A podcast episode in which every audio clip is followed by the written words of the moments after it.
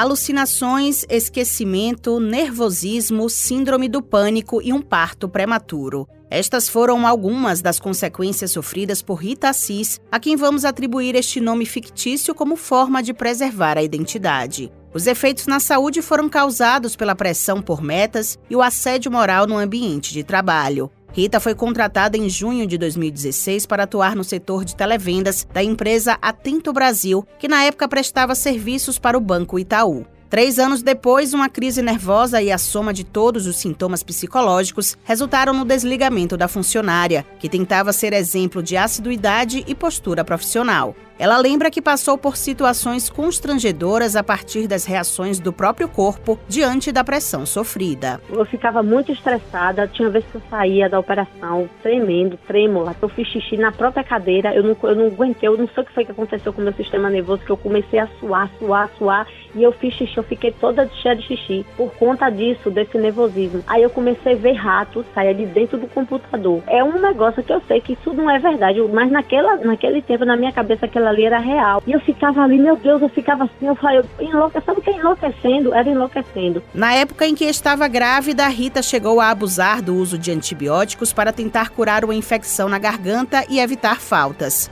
A filha, que nasceu prematura, passou a sofrer com refluxo e, por isso, mesmo após os quatro meses de licença maternidade, a assistente de vendas precisou de um atestado de 15 dias para cuidar da criança, mas não foi abonada e teve de pagar as faltas à empresa em forma de horas extras não remuneradas. Ela enfatiza que, além das questões trabalhistas não cumpridas e da pressão excessiva dos superiores, a forma como os clientes a tratavam também contribuiu para o surgimento dos problemas de saúde. O que levou tudo isso, com certeza não tenho dúvida nenhuma, foi a questão do excesso de trabalho, do excesso de cobrança. Aquele cliente que eu ligava, ele já tinha sido contatado várias vezes por outros operadores, entendeu? Terminava uma ligação, já caía outra automaticamente. Então o cliente, ele já vinha de lá para cá todo armado, ele já vinha, ó, oh, sua Laela, sua ingrata, sua não sei o quê, vai tomar não sei aonde. Eu ouvia tanta coisa, mas tanta coisa. O pessoal do Sul odeia os nordestinos. O que é sua analfabeta nordestina?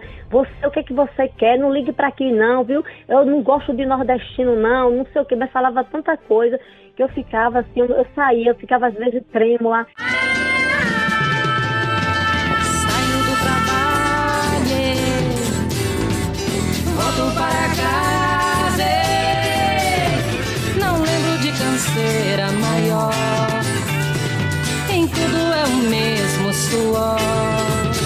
Rita é uma das trabalhadoras atendidas pelo projeto Caminhos do Trabalho, realizado desde 2017 pela Universidade Federal da Bahia, em parceria com o Ministério Público do Trabalho, para prestar assistências médica e jurídica a trabalhadores de Salvador e região metropolitana que ficaram doentes ou sofreram acidentes em função da atividade profissional. Nos últimos quatro anos e meio, a iniciativa já atendeu 228 trabalhadores e trabalhadoras, e do total, 115 são teleatendentes contratados por empresas de call center. Um dos coordenadores do projeto é o professor de economia da UFBA e ex-auditor fiscal Vitor Filgueiras. Ele explica que a ideia inicial do projeto era mapear a ocultação dos casos de adoecimento laboral entre os trabalhadores de teleatendimento. Toda a literatura indica que há uma ocultação deliberada e brutal do adoecimento laboral no Brasil estimativas na casa dos 90% dos adoecimentos sendo ocultados. Isso traz uma série de graves consequências para os trabalhadores, né? tem direitos negados por conta disso, por exemplo, não tem estabilidade no emprego. Para as políticas públicas, você não consegue planejar porque você não sabe exatamente onde é que há um adoecimento ou não, e para as contas né? públicas, porque a Previdência sofre um grave prejuízo porque as empresas recolhem a menor, deixam de recolher tributos e sonegam, já que ocultam o adoecimento. Parte do pagamento dos tributos previdenciários estão relacionados a indicadores de acidentalidade. Então, é uma coisa gravíssima em várias frentes. Dados do projeto apontam para um adoecimento em larga escala entre teleatendentes. Entre os trabalhadores atendidos, cerca de 70% adoeceram nos dois primeiros anos de desempenho na atividade e quase 50% desenvolveram mais de uma doença. Em nenhum dos casos houve, por parte das empresas, a emissão da comunicação de acidente de trabalho, conhecida como CAT, O médico, professor e também coordenador do projeto, Eduardo Reis, ressalta que cerca de 60% dos trabalhadores que procuraram caminhos do trabalho ainda estavam nas empresas. Ele explica que um dos principais problemas é que os empregadores não reconhecem a vinculação da doença como consequência da atividade laboral. A empresa tem uma política deliberada, proposital, de não reconhecer nenhum vínculo ocupacional da doença, entende? Só se o trabalhador tiver um acidente grave, mas o restante, doença, nem pensar. É um ato ilegal das empresas de omitir o vínculo da doença com a ocupação. Então, eles não emitiam a tal da comunicação de acidente de trabalho ou de doença de trabalho. Ele colocava como doença comum. Isso era uma das coisas que a gente encontrava. Vamos, amigo, lute! Vamos, amigo, lute!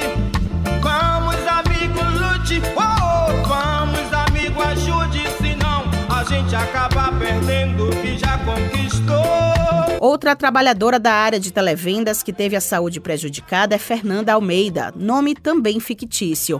Além de problemas psicológicos, a atendente de 29 anos adquiriu bursite e tendinite nos dois ombros durante os seis anos e meio em que atuou na empresa LIC, antiga Contax. Ela alega que, mesmo após um afastamento temporário pelo INSS, foi reconduzida ao antigo setor, realizando as mesmas atividades, o que contribuiu para perpetuar os problemas. Em relação às questões trabalhistas, Fernanda diz que foi demitida em agosto de 2021, junto com todos os funcionários do setor, e não recebeu a rescisão. Meu FGTS estava errado, foi a única coisa que eu consegui sacar. A empresa não me pagou um real de rescisão, não me ligou para fazer homologação. Todo dia eu mando e-mail e eles não me respondem. Tá um caso mesmo de abandono, sabe? Não só comigo, mas com outros trabalhadores também que saíram até hoje não receberam um real de rescisão.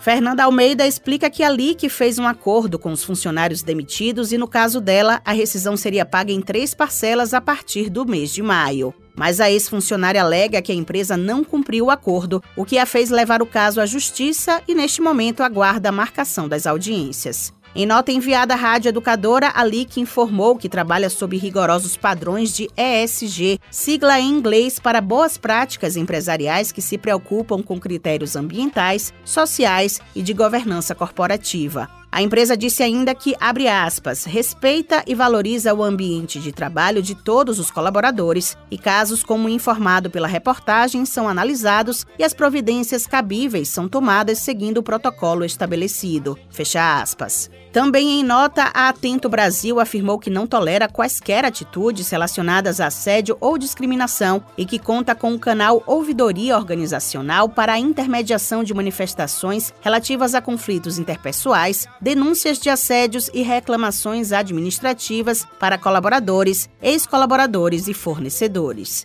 A empresa também citou o Programa de Saúde Ocupacional, que promove a conscientização e prevenção de acidentes ou doenças laborais, e o Atento Social, que presta acolhimento e apoio psicossocial aos colaboradores. Thaís Seixas para Educador FM.